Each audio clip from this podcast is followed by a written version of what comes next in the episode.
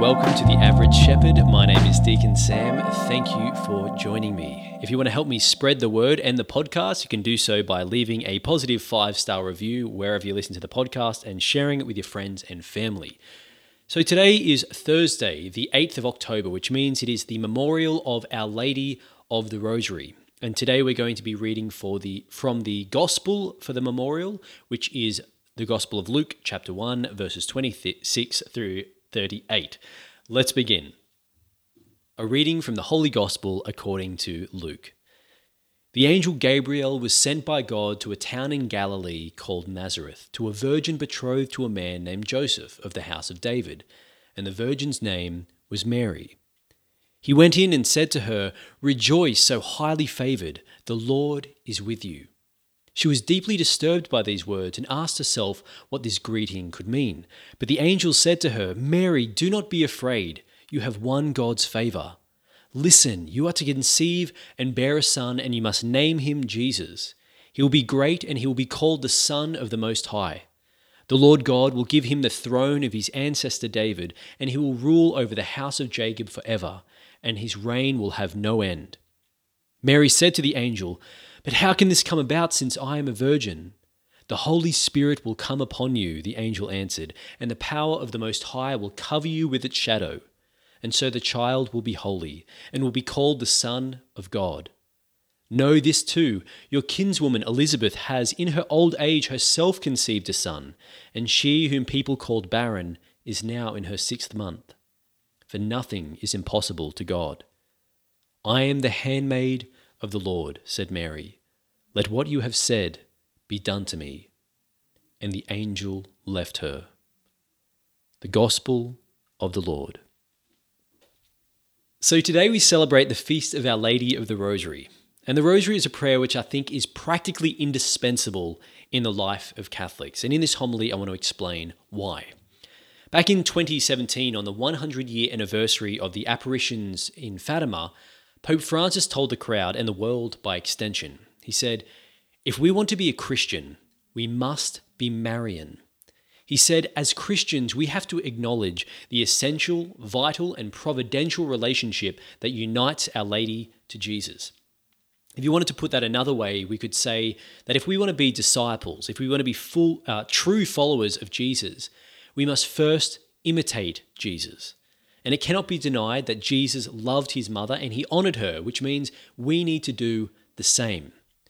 So, if we desire to be Marian Christians, like the Holy Father asks us to, and we want to love Our Lady as Christ did, then we can start by saying Marian prayers. And the greatest of these is, of course, the Rosary. According to Dominican tradition, the prayer of the Rosary was given to St. Dominic in an apparition of Our Lady back in 1208 in the Church of Prouille in France. Uh, more recent scholarship, however, although this will get me in trouble from some of my tradie mates, suggests that the practice of the Rosary may even predate St. Dominic. Nevertheless, it's still believed that St. Dominic played an important role in preaching and popularizing the Rosary as a powerful form of meditative prayer. Today's memorial, however, was not always called Our Lady of the Rosary, but would a rosary by any other name smell as sweet? For those of you who don't know, that was a terrible Shakespearean joke.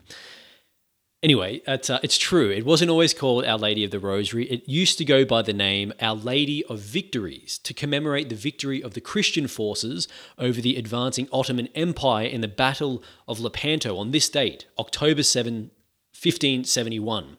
But then a few years later, only two years later in 1573, Pope Gregory XIII changed the feast to Our Lady of the Rosary.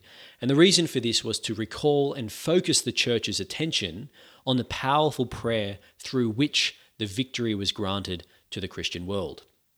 So, why else should we pray the Rosary apart from the fact that it seems to win wars? It was recommended by St. Dominic, countless saints and popes throughout history, and also by Our Lady herself at both the apparitions of Lourdes and Fatima. Well, if you need another reason for praying the Rosary, it's also because the Rosary is fundamentally biblical. The Rosary is a it's a simple and a powerful way for us to review the great moments of our salvation history as they're presented to us in the scriptures. When we pray our way through the joyful, the luminous, the sorrowful, and the glorious mysteries, we travel through the entire paschal mystery of Christ, from the announcement of his birth, as we heard in today's Gospel, to his passion, death, and resurrection, all the way to the crowning of Mary as Queen of Heaven and our helper on earth. Another reason is that Sister Lucia, one of the uh, children of Fatima, famously said, there's not a problem we cannot resolve by praying the Holy Rosary. The Rosary has been for Catholics and will continue to be a powerful way of bringing healing, grace, and spiritual victory to our lives and the lives of others. The Rosary is a prayer that anyone can pray, and it's a prayer that I recommend to everyone. But while I still have your attention, and just before I close out today's homily, if I could be so bold, I would like to make a request, especially today on the feast of Our Lady of the Rosary. I'd like to ask each person listening to this uh, if you could pray for my brothers, Deacon Roger, Deacon Aldrin, and myself as we prepare now to go on our final retreat before we are ordained to the priesthood on the 18th of this month. There's nothing that we would appreciate more than if you could pray a rosary or even a decade of the rosary, asking our lady's intercession on our behalf that we may become good and holy priests of Christ and his church. So let's finish today with a Hail Mary. Hail Mary, full of grace, the Lord is with thee. Blessed art thou among women, and blessed is the fruit of thy womb, Jesus. Holy Mary, Mother of God, pray for us sinners now and at the hour of our death. Amen. Thank you so much for listening. I'm going to be away for a while now as I go on my retreat and get ordained as a priest, but I assure you I'll be back soon as Father Sam. So until then, God bless you all, peace be with you, and I'll see you on the other side.